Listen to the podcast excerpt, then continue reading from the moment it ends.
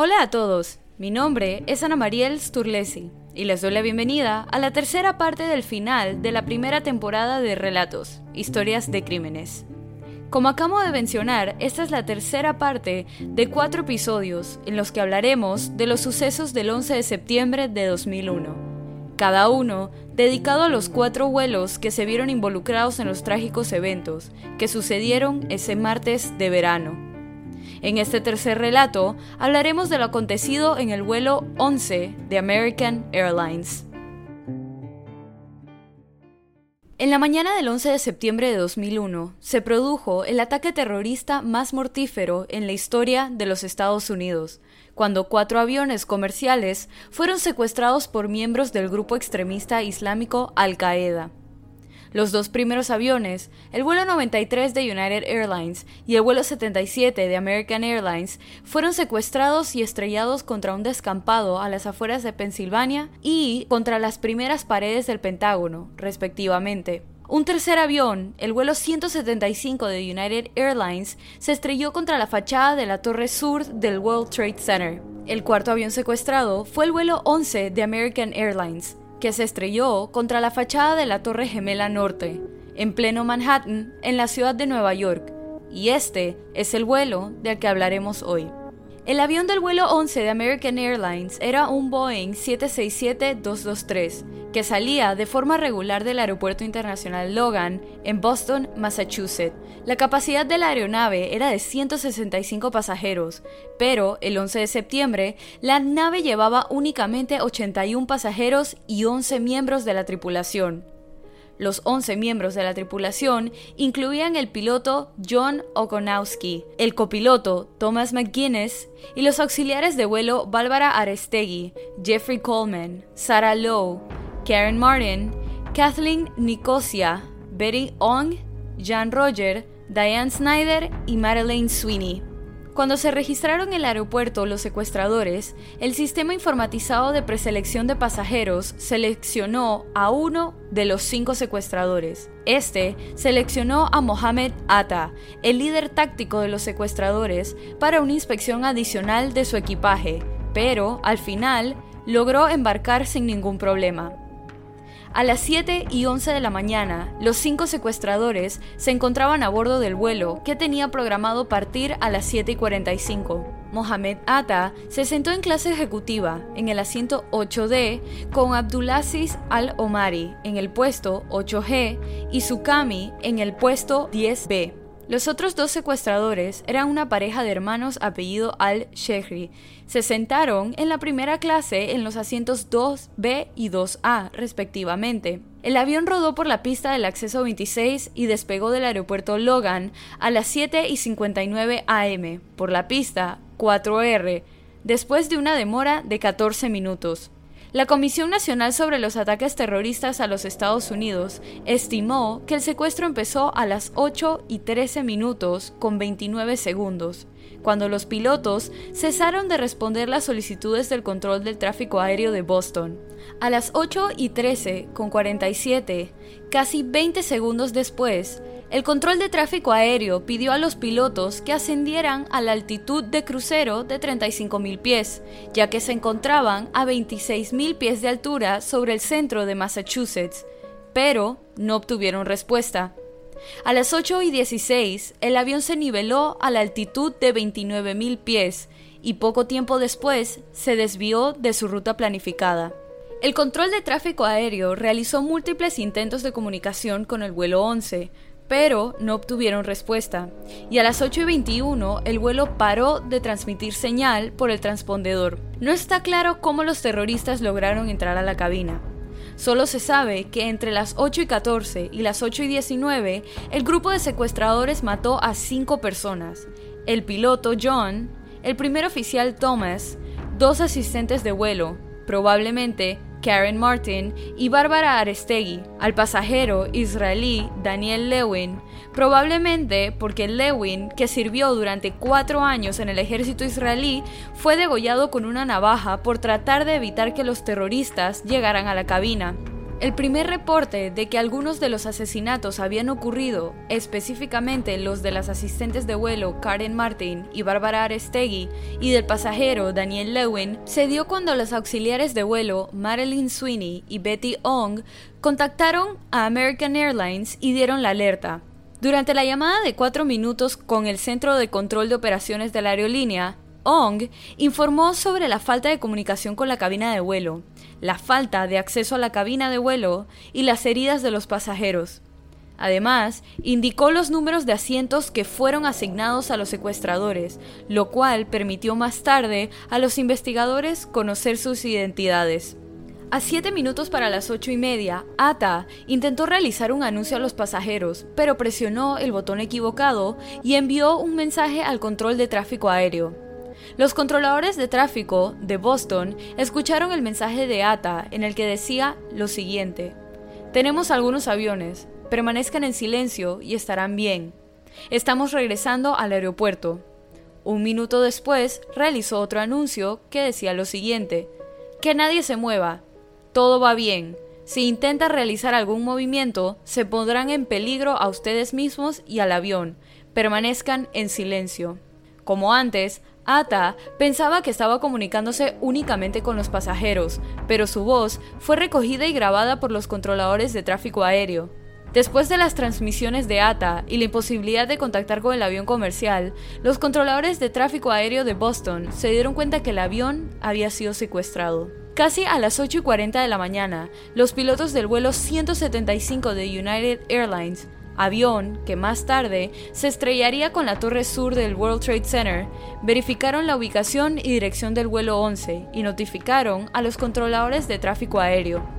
Estos oficiales de tráfico aéreo de Boston evadieron los protocolos estándares y se comunicaron directamente con el Comando de Defensa Aéreo norteamericano, específicamente con la sucursal del sector noroeste de la Defensa Aérea en Nueva York.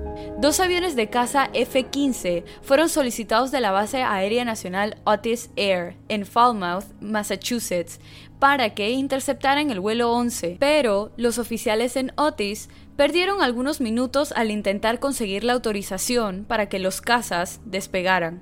El vuelo 11 hizo un giro final hacia Manhattan a las 8 y 43 de la mañana. La orden de despachar los aviones F-15 en Otis fue concedida a las 8 y 46, tres minutos después, y los cazas despegaron a las 8 y 53. En ese momento, el vuelo 11 de American Airlines ya se había estrellado contra la torre norte del World Trade Center.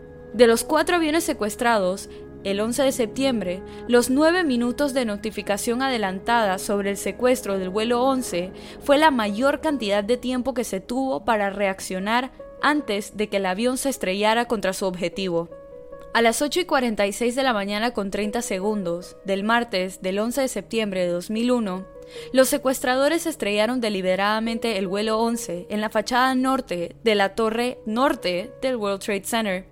El avión viajaba a una velocidad de 750 km por hora y transportaba alrededor de 38.000 litros de combustible, y en total, las 92 personas que estaban a bordo del avión murieron. El impacto se produjo entre las plantas 93 a 99. Algunos testigos que vieron el avión volar a baja altitud sobre Manhattan antes del choque pensaron que el avión estaba en peligro o que el piloto había sufrido un infarto. El oficial de policía de la Autoridad Portuaria de Nueva York, William Ross, manifestó, Intentaba observar el avión lo más cerca posible en busca de humo, fuego o cualquier tipo de estela de condensación. No había ninguno de estos indicios. El tren de aterrizaje no estaba extendido y las compuertas del tren de aterrizaje estaban cerradas. El avión estaba, como dije, viajando hacia el sur y moviéndose a alta velocidad. Volaba derecho y en un mismo nivel. El piloto no parecía que estuviera luchando por mantener el control del avión. El daño causado por el avión a la Torre Norte destruyó todas las posibilidades de cualquier tipo de escape para la gente que se encontraba trabajando en los pisos sobre la zona de impacto. Todas las escaleras y ascensores desde el piso 92 hasta el último piso del edificio, el piso 110, fueron destruidas por el golpe del avión y quedaron atrapadas cerca de 1.600 personas. De acuerdo con el informe de la Comisión sobre el 11 de septiembre, cientos de personas que trabajaban en la Torre Norte murieron instantáneamente por el golpe del avión. El resto de las personas quedaron atrapadas y fallecieron por el subsecuente incendio y el humo. Otras fallecieron después de saltar al vacío desde lo alto del edificio, y el resto murieron cuando el edificio finalmente se derrumbó. El piso más alto de la Torre Norte, donde hubo sobrevivientes que lograron escapar con vida antes de que el edificio se derrumbara, fue el piso 91. Un conducto para ascensores transportó combustible en proceso de combustión hacia los niveles inferiores y explotó en los niveles 23, 10 y en el vestíbulo del lado oeste una cámara web instalada en una exhibición de arte en Brooklyn con el objetivo de captar imágenes del Lower Manhattan o la parte baja de Manhattan cada cuatro segundos, capturó imágenes del vuelo 11 estrellándose contra la Torre Norte.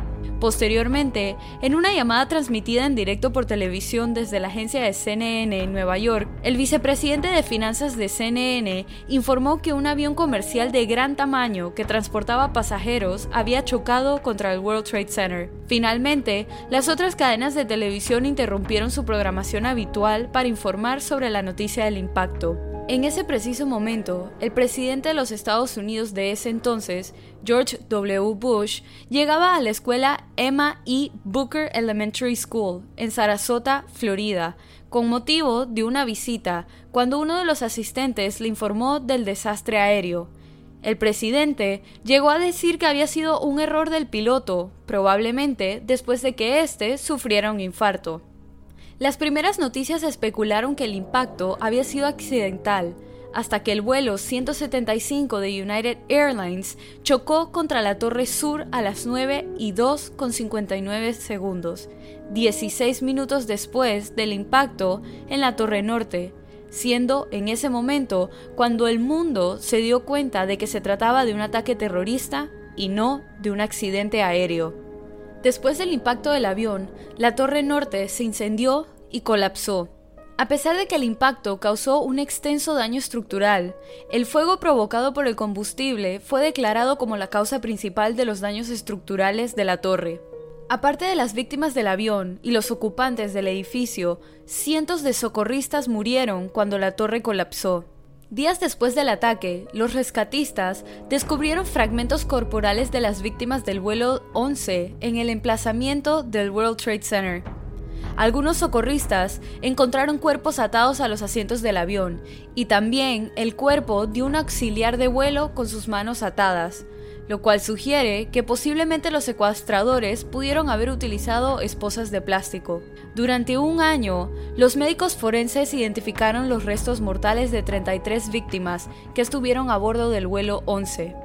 En 2006, también identificaron fragmentos corporales de otras dos víctimas del vuelo cerca de la zona cero, entre los que se encontraban los restos de la directora de asistentes de vuelo Karen Martin. También se identificaron los restos mortales de dos secuestradores, que potencialmente podrían pertenecer al vuelo 11, los cuales fueron retirados del área temporal del monumento conmemorativo del 11 de septiembre. No obstante, los restos mortales de los otros secuestradores no han sido identificados y están enterrados en el lugar conmemorativo con las otras víctimas. El pasaporte de uno de los secuestradores resistió el impacto y cayó en una calle aledaña, el documento estaba humedecido con combustible, fue recogido y entregado a un detective del Cuerpo de Policía de Nueva York momentos antes de que la Torre Sur colapsara. Los investigadores recuperaron el equipaje de Mohamed Atta, que no fue embarcado en el vuelo. En el equipaje de Atta encontraron el pasaporte y la licencia de conducir de otro de los secuestradores. Un video de simulación de vuelo para aviones Boeing 757 una navaja plegable y pimienta en aerosol. En una grabación encontrada meses después en Afganistán, el líder de Al-Qaeda, Osama Bin Laden, aparentemente se atribuyó el ataque y dijo que él creyó que las torres colapsarían. Las cajas negras pertenecientes al vuelo 11 nunca fueron encontradas. Inmediatamente después de los ataques y la destrucción del World Trade Center, se planeó un monumento para las víctimas y los involucrados en las operaciones de rescate y recuperación. El ganador del concurso conmemorativo del sitio del World Trade Center fue el arquitecto israelí-estadounidense Michael Arad.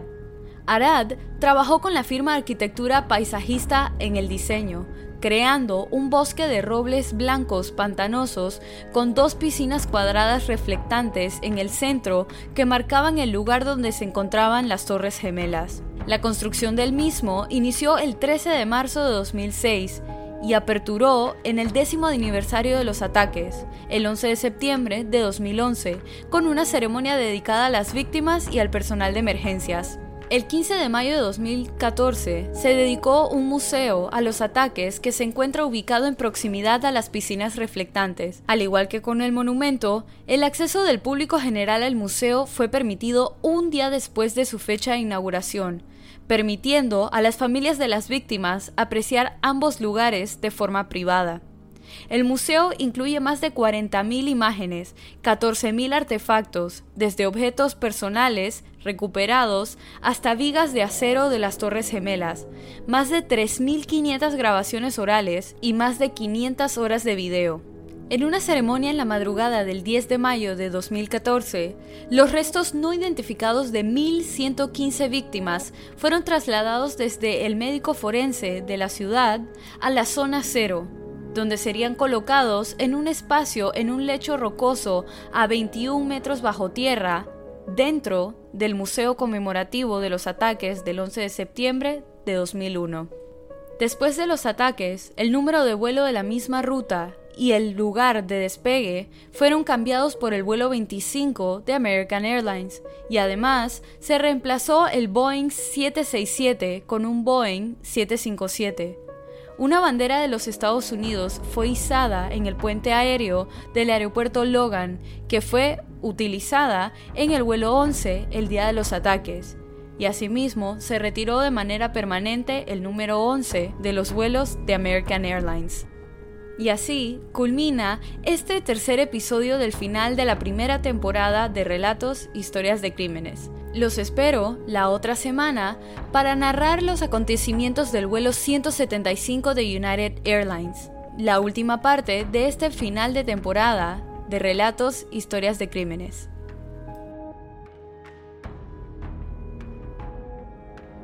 Y así culmina este episodio de Relatos, Historias de Crímenes. Recuerden pasar por la cuenta de Instagram y dejar su opinión de este caso. La cuenta es Relatos en Podcast y la pueden encontrar en la descripción de este episodio. Relatos está disponible en Buzzsprout, Apple Podcast, Spotify, Castro, Overcast, Castbox y Pocket Cast. Si te gustó este relato, suscríbete o síguenos en la plataforma de tu preferencia que utilices para escuchar los episodios y no dudes en dejarnos una calificación y comentarios. Mi nombre es Ana María Sturlesi y muchas gracias por acompañarnos en esta narración nuevamente. Y bienvenido si es tu primera. Nos vemos la otra semana con otro caso en Relatos, Historias de Crímenes. Bye.